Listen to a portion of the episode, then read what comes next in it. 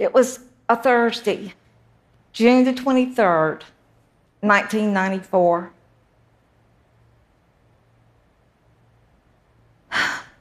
Collect your belongings. You are free to go. When escorted outside, go directly to your car. Do not talk to reporters. My head is spinning. My heart is racing. I can't get a breath. I just want out of there.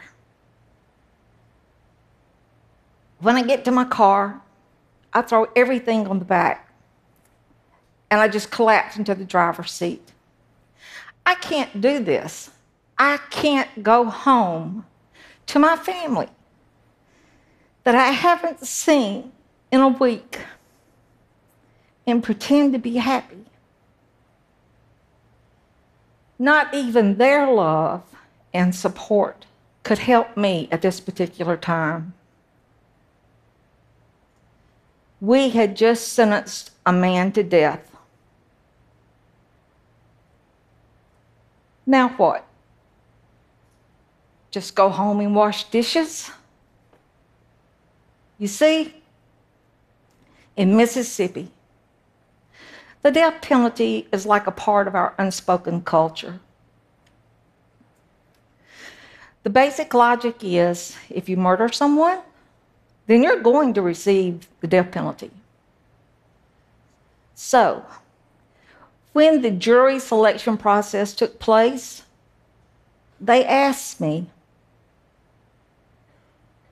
could you, if the evidence presented justified the death penalty, could you deliver rationally and without reservations a penalty of death?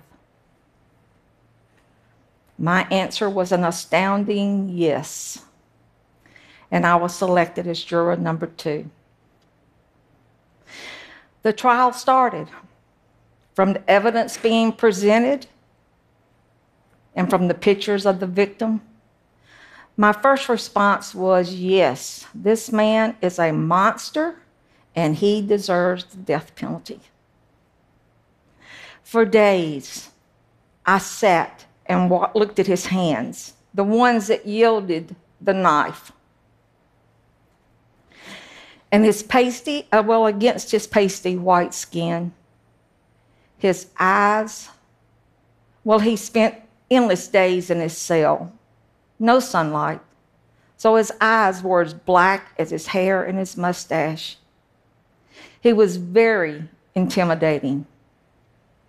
And there was absolutely no doubt in his guilt. But regardless of his guilt, as the days passed, I began to see this monster as a human being.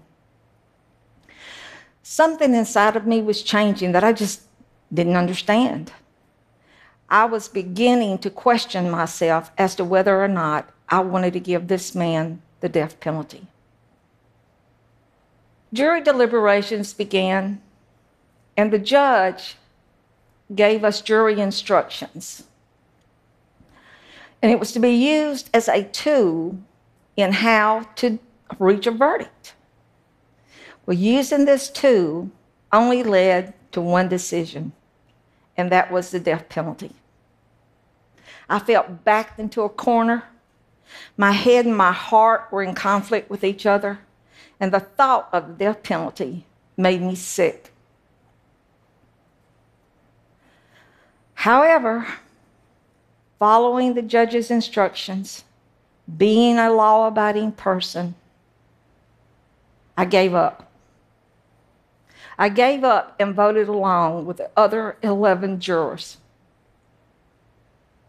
And there it was our broken judicial system at work. So here I am in my car, and I'm wondering how is my life ever going to be the same? My life was kids, work, church, ball games, just your average, normal, everyday life. Now, everything felt trivial. I was going down this rabbit hole. The anger, the anxiety, the guilt, the depression, it just clung to me. I knew that I, my life had to resume. So I sought counseling. The counselor diagnosed me with PTSD and told me that the best way to overcome the PTSD was to talk about the trauma. However, if I talked about or tried to talk about the trauma outside her office, I was shut down. No one wanted to hear about it. He was just a murderer. Get over it.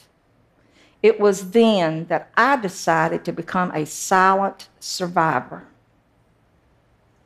12 years later, 2006, I learned that Bobby Wilcher had dropped all of his appeals and his execution date was approaching. That was like a punch in the stomach. All of those buried feelings just started coming back. To try and find peace, I called Bobby's attorney and I said, Can I see Bobby before he's executed? Driving to the penitentiary on the day of his execution, in my mind, Bobby was going to be manic. But surprisingly, he was very calm. And for two hours, he and I sit there and talked about life. And I got to ask him to forgive me for my hand in his death. His words to me were, You don't have to apologize. You didn't put me here. I did this myself. But if it'll make you feel better, I forgive you. On my way home, I stopped by a restaurant and bought a margarita.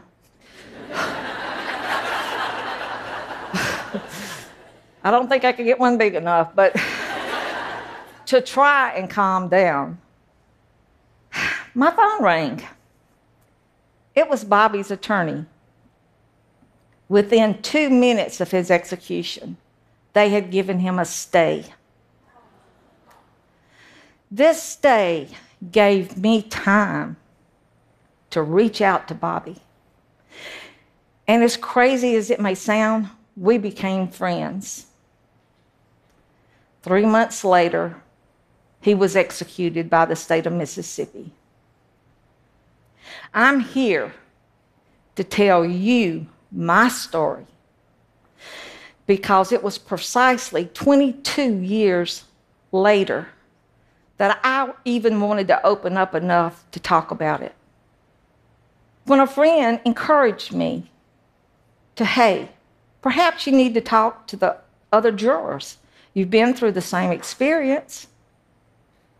Uncertain of what I was after, I did need to talk to him. So I set out on my quest, and I actually found most of them. The first juror I met thought that Bobby got what he deserved. Another juror, well, they just kind of regretted that it took so long to carry the sentence out. Then one juror, and I don't know what was wrong with him, but he didn't remember anything about the trial. Well, I'm thinking in my mind, geez, is this the response I'm going to get from everybody else? Well, thank God for Alan. Alan was a gentle soul. And when I talked to him, he was genuinely upset about our decision. And he told me about the day that the devastation really set in on him and hit him. He was listening to the radio, and the radio, they were, had a list of names of men to be executed at Parchman Penitentiary. He heard Bobby's name, and he then truly realized what he had done. And he said, You know, I had a responsibility in that man's death. Now, here it is 20 something years later, and Alan is still dealing with that issue. And he's never told anyone about it, not even his wife. He also told me that if the state of Mississippi wanted to keep the death penalty, then hey, they needed to provide counseling for the jurors. Then the, the next juror I met was Jane. Jane is now totally against the death penalty. And there was Bill. Bill said he had this crushing depression for weeks. And when he went back to work, his colleagues would say things to him like, Hey, did you fry him? To them, it was just a joke. Then there was John. John said his decision weighed on him and it burdened him daily. The final juror that I spoke to was Ken. Ken was the foreman of the jury. When we sat down to talk, it was apparent that he was deeply saddened by what we were required to do. He relived the day that he left the courthouse and he drove home and he went to put his key in his door and unlock it, and he said he literally broke down. He said he knew that Bobby was guilty, but the decision he made, he did not know if it was the right decision. And he said that he played it over and over in his head. Did we do the right thing? Did we do the right thing? Did we do the right thing?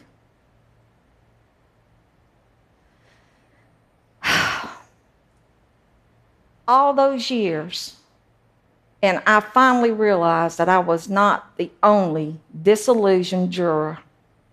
And we talked about sharing our experience with potential jurors to give them some insight into what to expect and to tell them do not be complacent, to know what you believe, to know where you stand and be prepared. Because you don't want to walk in one morning as a juror and leave at the end of the trial feeling like a murderer. Now, through this storm of my life, I did find some inspiration, and it came in the form of my granddaughters. My 14 year old granddaughter, Maddie, was writing an essay on the death penalty for school, and she was asking me questions. Well, it dawned on me that this child was being raised in the same eye for an eye culture as I was or had been. And so I explained my experience to her this way that I had sentenced someone to death as I served on a jury. And I asked her, Did that make me a murderer? She couldn't answer. I knew then that this topic needed to be open for discussion. And guess what happened? I got invited to speak just recently in an abolitionist community. While I was there, I got a t shirt and it said, Stop Executions. Well, when I get home, my 16 year old granddaughter was there, Anna, and she says, Can I have that shirt? Well, I looked at her dad.